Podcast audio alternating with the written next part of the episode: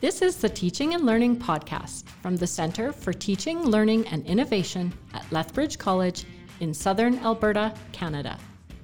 Located on the traditional lands of the Blackfoot Confederacy, it is the intent of our college community to honour the land from a place of connection and provide an avenue for us all to come together in a holistic way to share stories and learn from each other. Tune in hit play, and get inspired as guests share their stories and ideas on the dynamic, ever changing landscape of education, teaching, and learning. I am Donna McLaughlin, a learning experience designer in the Center for Teaching, Learning, and Innovation at Lethbridge College, and I am the host of the Teaching and Learning podcast. Our guest today is Jacqueline Doherty, current Dean of Lethbridge College's Center for Teaching, Learning, and Innovation. She was born and raised in Lethbridge, but taught and lived internationally before eventually returning back to Southern Alberta. She got her Bachelor of Fine Arts and Bachelor of Education from the University of Lethbridge and her Master's in Educational Research and Technology from the University of Calgary.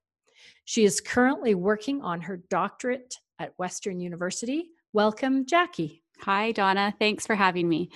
I'm so excited to talk to you today and uh, learn more about your thoughts and your background. And maybe we'll start a little bit with um, your teaching and traveling internationally. Can you um, kind of talk about some of those experiences?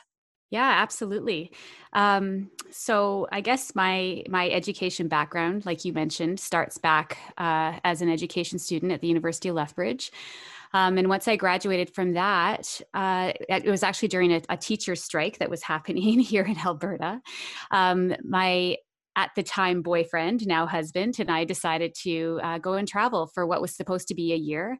Um, we went to Taiwan and we had planned to teach English and then eventually come back to Canada, but that ended up turning into four years. Um, because at that point I ended up getting a job in the international schools and really, really fell in love with it. Um, and then after a few years of that though my husband uh, had decided to go back and finish his master's degree. So i followed him to new york. So we lived there for a little while which was also wonderful uh, before coming back to lethbridge and uh, just to be close to family and and raise our our family. And uh, when I first came back, I don't know if this is the this is what you're looking for, but um, I knew that my pathway was in education, and at that point, I was still looking at the K to 12 um, education. Um, so I went after um, whatever job I could possibly get, and that started off as a substitute teacher here in Lethbridge, and it was horrible. I was not not good at it after teaching for several years in my own classroom. Um, my first experience involved a BFI container with a student throwing old uh, skates out into the street, and oh it, it, was a disaster. Yeah, it was a disaster. So. Uh, I after that there was a position at the college uh, to teach uh, interpersonal communication.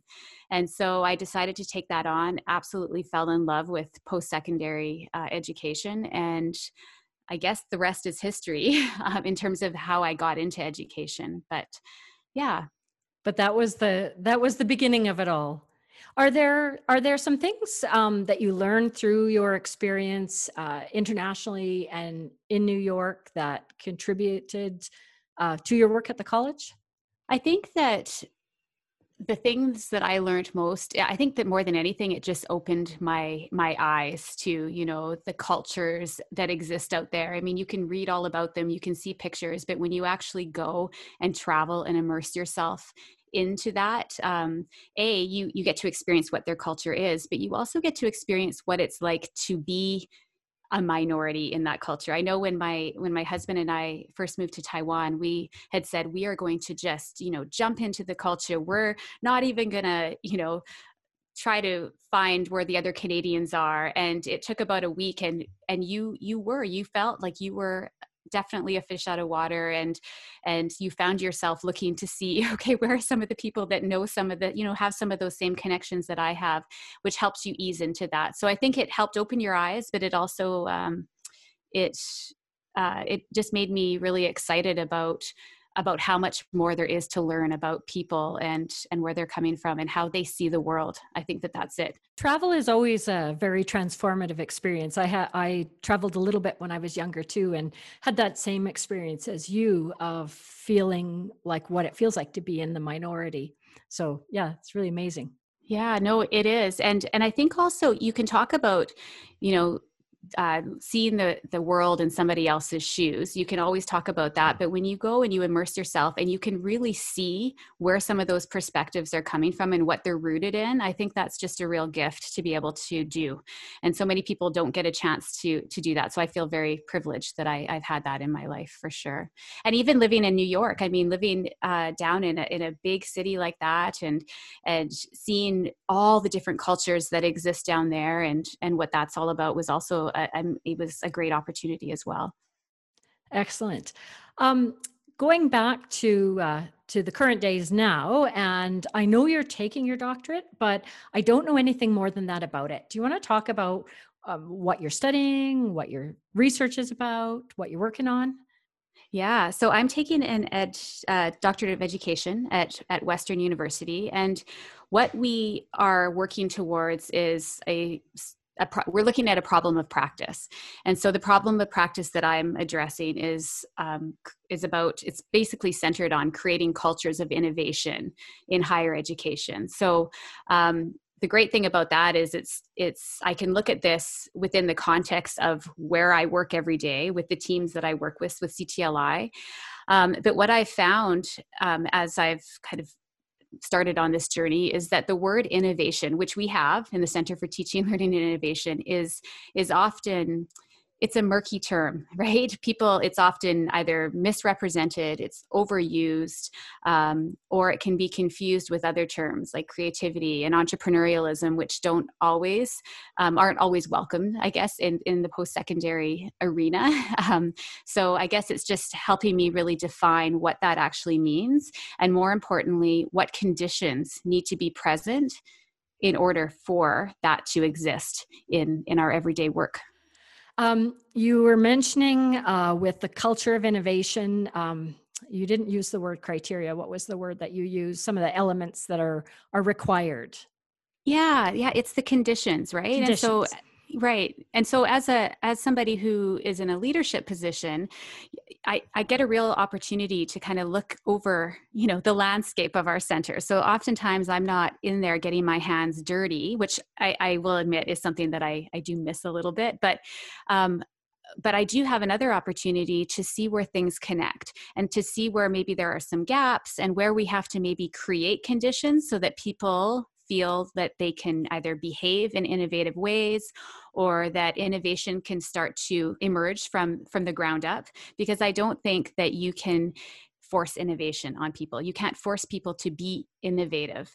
Um, it has to be something that um, where the conditions around them allow them to do that on their own. So and would you see that as being part of your management style in in having that ability to step back and create those conditions? I would say because you're asking me that, I would hope that that's part of my management style. But um, I think actually maybe a more reflective response might be um, just even reflecting on what has worked for me in the past. So not that that none of this is, is ever calculated but if i look back on my own career and my own education and and where i am and how i got here oftentimes the biggest influencers were were those who those people who helped me create those conditions. So i go back to even my teaching practicum when i was at the university of lethbridge doing my ps2 at a, a school um, at an, a middle school uh, for students that don't learn in the normal or the, the regular school system. They go to this alternative school system. And my professor at the time who was in charge of you know guiding me through that she just really pushed me all the time to just kind of think outside the box and and to not really follow those conventional kind of ways because and it was always more successful but i think what helped me was that there was also a lot of failures in there and she encouraged me to embrace those and to learn from them. And so it also gave me the courage to know that things are going to probably flop sideways some ways but it's okay because i've got those conditions i have those support networks around me that are help me are going to help me kind of bring it back forward or have the courage to let it go altogether because that's okay. So when i look at myself as a leader and i see that happening in in our work environment I, I, guess my biggest hope is that people feel that same courage that they can go they can try new things. This podcast is an example of that. This is emerging and i'm so excited to see where it goes um, and i hope that that all of you feel that as as well i guess. It, it is really important in that aspect of innovation and creativity to be comfortable with that failure and taking a risk. Yeah well and especially in in higher education right? Because we can't get away from hierarchies here our system it's it's an old system it's been around for thousands of years and it has always been built on those hierarchies but we have control within our own immediate work environment to take some of those and look at leadership in a different way. So leadership I think stems from all area all angles. It doesn't mean me as the dean has to has to push down some leadership model on the rest. It, it's a lateral uh, progression that I see happening daily within our center. So I hope that I've had something to do with that. But I think more importantly, I think that it's the people who have been able to foster that and to to grow it. In looking at uh, leadership and models of leadership, can you talk a little bit about the complexity leadership theory? Yeah, so uh, complexity leadership theory actually stems from some of the work that I'm doing with my doctorate. And it is about paradigms. It's about, well, and more so framing kind of our perspective and how we look at the world. And and like I mentioned in higher ed, um, there's often some very formal structures that are that exist and and there's things that we won't be able to get away from. We have government that has certain regulations and certain uh, guidelines that we need to follow. We have our own legislation our own policy that we that exists for various reasons within our own institution. And then there's also the ways that we have to interact with other institutions and share resources and work together. So there's always this tug of war between you know uh, just simple concepts like like collaborating but also competing you know we have to there are there's all of these tensions that exist in the same arena and we're constantly having to look at at how they all work together and how one can help benefit another as opposed to siloing each of those circumstances into different into different categories so one of the the biggest uh, lessons that i that i learned was from an article that i read recently and i'm going to have to find that and, and share it on here but it was um, it talks about intersections and all the intersections that exist within our work environments. So you have the administrative components. So you have some of those that might be viewed as as you know barriers, but they, they have to exist, right?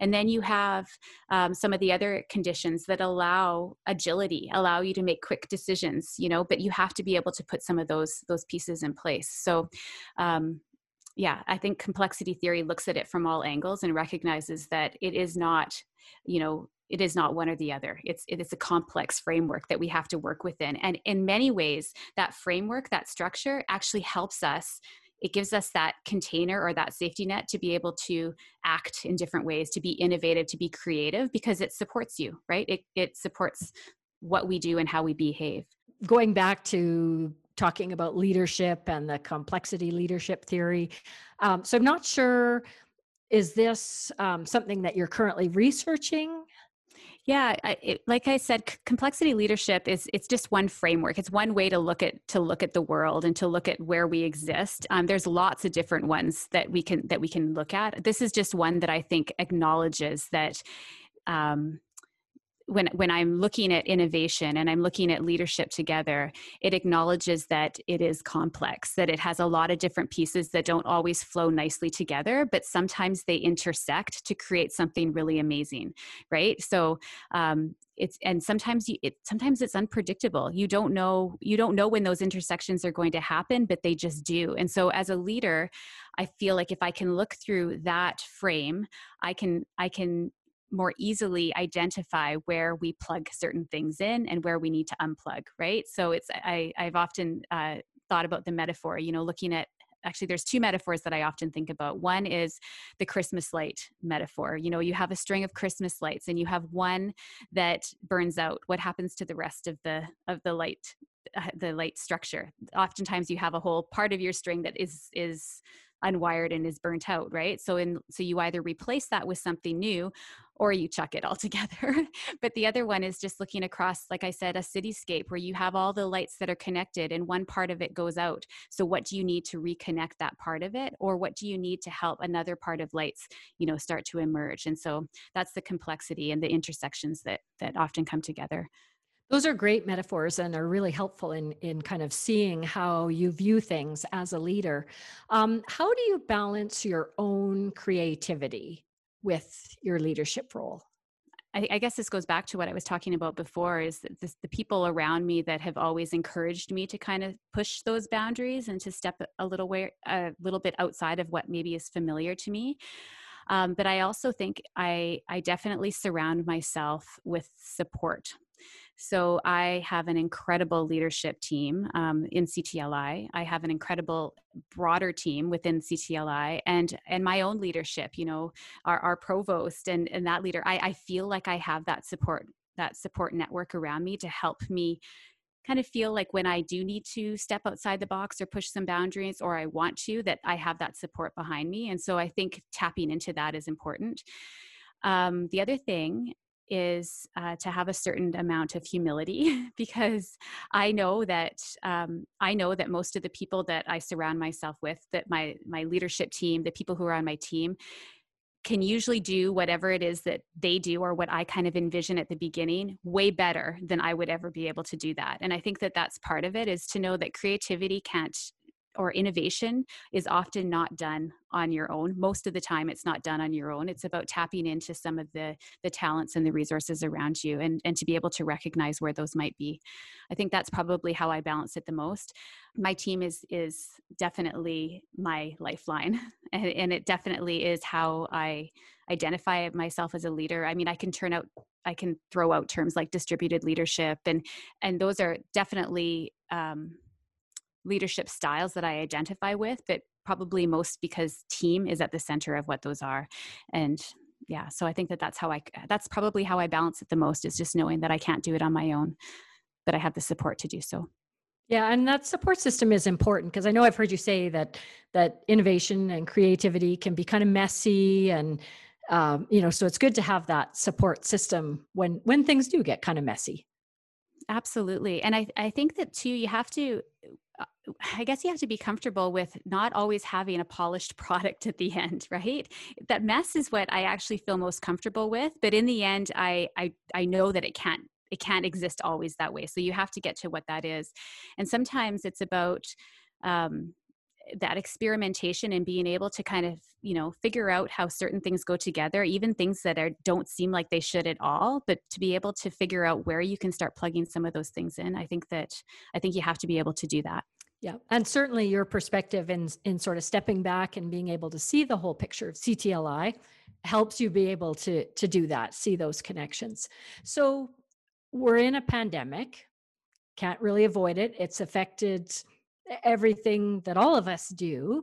Um, can you talk about how the pandemic has affected your work? I actually I mean, I would, I do not want to talk about the pandemic in a way that makes it sound like where that it's centered on opportunity. But I do because I know that there's been so much tragedy that has um, been caused by this pandemic, and it, and it really there's so much um, uncertainty that still exists around that. But I do think that we would be, um, it would be really tragic if we didn't recognize the opportunity that came out of of what um, what we've seen as a result of this pandemic. And one is actually looking at how our team has handled it and why we handled it the way that we did. So, in a matter of just a few days, we were able to help lead an entire institution to uh, an environment that is not familiar to most right? It takes people out of their comfort zone.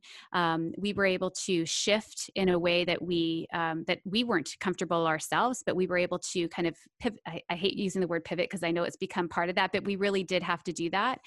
And when I look back on that, I think how did how did we do it? I think it's because we've actually we had some of the structures in place to allow us to be able to do that quickly and to be able to make some quick decisions, um, to know that we were supported when we needed to um, that when we needed it, and um, that was really helpful. So I guess with what I'm saying is now that we're working through the pandemic, we know that we can do what we've done. Now we have to keep our eye on the future. And so what are what are we going to take away from this? So although we're still dealing with it and we still have to uh, solve a lot of problems around that and make sure that we have everything in place it would be very unfortunate if we weren't already a step ahead of this and saying, okay, what can we still take with us? And what were we able to grab from this? And so I don't know if I'm actually answering your question. I might be getting away from it. no, that's okay. Uh, there, there's a couple things that, that we can talk about. We can talk about the change in CTLI that sort of um, made us ready to handle what came with the pandemic, sort of that unexpected um, situation? I, I, don't know. Do you want to do you want to talk about kind of i know you talked about sort of bringing ctli together and the uh, breaking down silos and that kind of thing?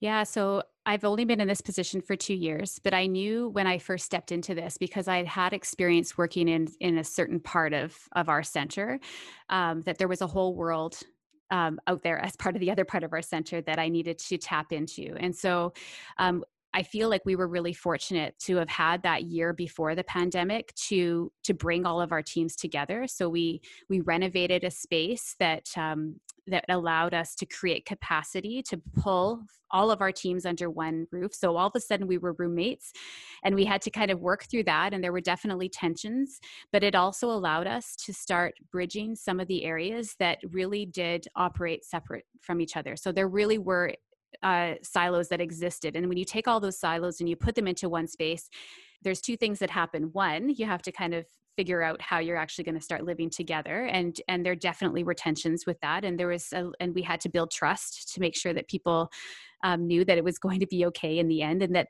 the work that they do even if it did change as a result of having these new roommates it was actually going to be stronger and then um, the other thing is to have our team recognize the others in our center as part of their team. So it wasn't them and us anymore; it was us. So even just starting to to talk about us as CTLI as opposed to learning services, LXD, you know, all the different units that exist within we had to start talking about us as, as a larger unit and once we did that that's when the real magic started to happen and and it started to emerge on its own. So it wasn't me coming in and saying you will work together. It just started happening. We started having these these teams that you know i mean this this i bring it back to this podcast team but this is a multidisciplinary team that probably didn't even maybe know each other at all before the last couple years and now all of a sudden you're coming up with these great projects and and you're brainstorming together and you're making the work that you might have done previously even better because there were gaps there are always gaps but the the fillers for those gaps actually existed all around around us. So that that's been really magical and so when the pandemic hit we were really lucky to already have that in place. So i mean just even things like having people step outside of what of their job to help accommodate another area that was really feeling a lot of pressure during that move we were able to do that because there was already that trust. It wasn't we weren't using words like job stealing anymore and and those actually did exist. They did. People thought you know there was that that mistrust at the beginning. All of a sudden it was how can i help you? What can i learn about your job that can help make it easier? And and so that just i think that that was really that magic that happened the year before really helped us kind of move into what we moved into this past year. Yeah it really uh, it really we were kind of really primed to be able to turn, as you say, and deal with all the changes that the pandemic brought.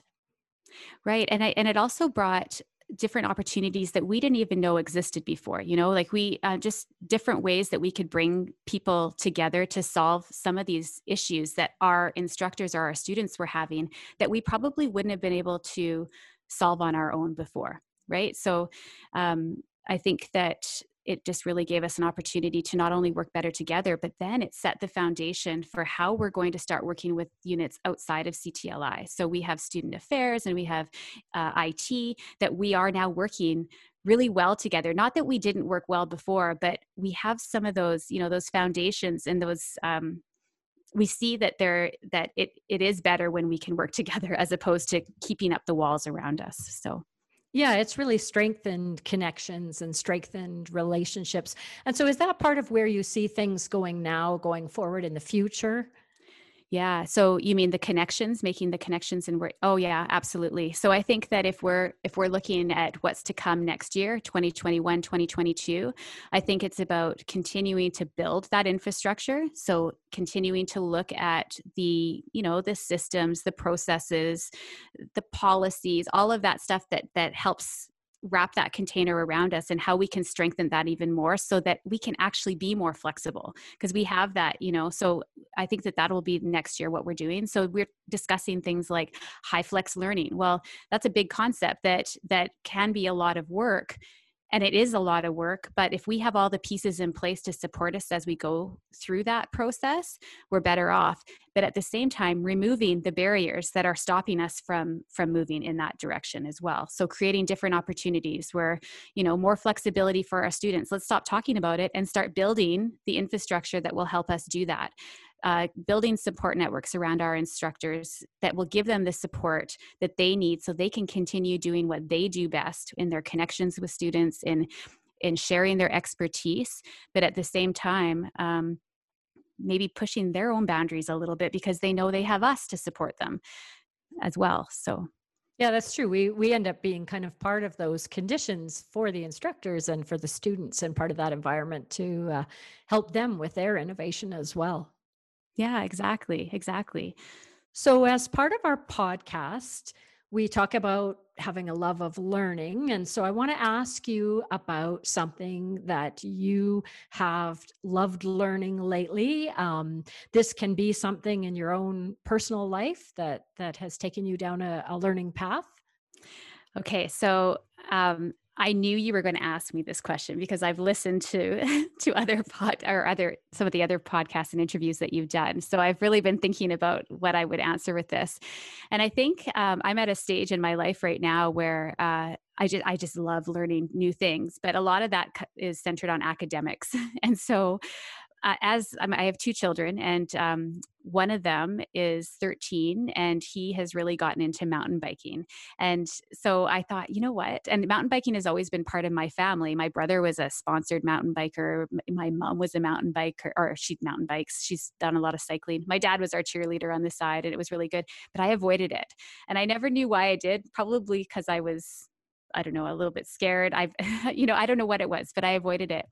But this year I decided that it is something that I want to do. I want to be able to be out there with my kids when they're doing it and be part of that. So I went and bought myself a brand new blue bike. And it is beautiful and it's a rocky mountain and I love it. And I, I decided that this is what I was going to do. I was going to learn it and I was going to try and conquer some of my fears. And, um, and yeah so i think that's been my biggest learning is i i stopped i took a lesson out in the Crowsnest pass on how to do this some of the you know the technical things you know how to how to turn and how to go down hills and so i don't go over my handlebars and so that's been my biggest my biggest challenge that i've been trying to to get over and and my biggest learning opportunity this year so. Well it's a perfect ac- activity and there's something about getting a new bike even as an adult, that is the same excitement as when you were a kid and got a new bike. That shiny new bike is just always such an exciting thing.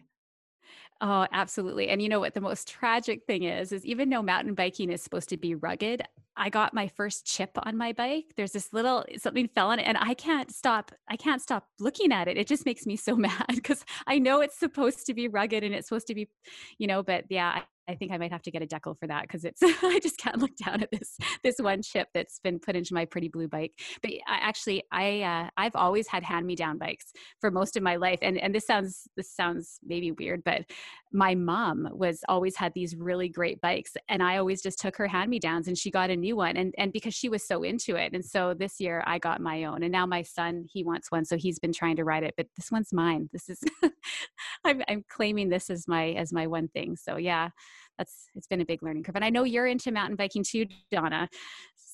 Yes. Well, we're fortunate to live in a really great part of the world for that. I mean, the coulees have a lot of fantastic trails. And then if you get a chance, as you say, to get up into the pass, uh, there's so many amazing places to go that aren't that far away in southern Alberta.